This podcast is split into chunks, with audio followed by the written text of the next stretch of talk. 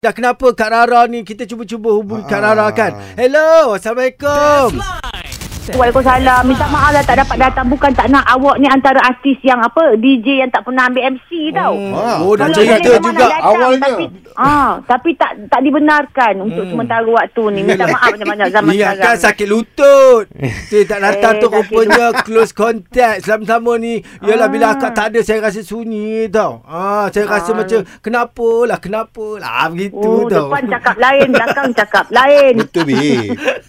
Okey okey. Eh anyway nak bagi tahu ni ramai yang sedang dengarkan Suria Petang ni antaranya Ha. dari uh, Kenanga Siapa? Investment. Nama dia Rosliana apa tak nama dia. Hmm. Apa dengar dia kata suka dengarkan Suria Petang. Dia kata nombor satu cakap. Ya, Ah. Takkan nombor dua pula. Ya. Kita cakap benda betul. Yelah, yelah, yelah. Faham, faham, faham, faham. Okey, Kak. Macam mana? Cuba Hmm. ceritakan kronologi kenapa awak sakit lutut tu Oh. mulanya macam mana? Ah, yelah kita memang tak nak cakap lah sebenarnya sebab ada satu. Yelah mak mentua kita yang kena mula-mula. Mm-mm. Jadi memang tanya close contact, close contact siapa? Oh mak mentua.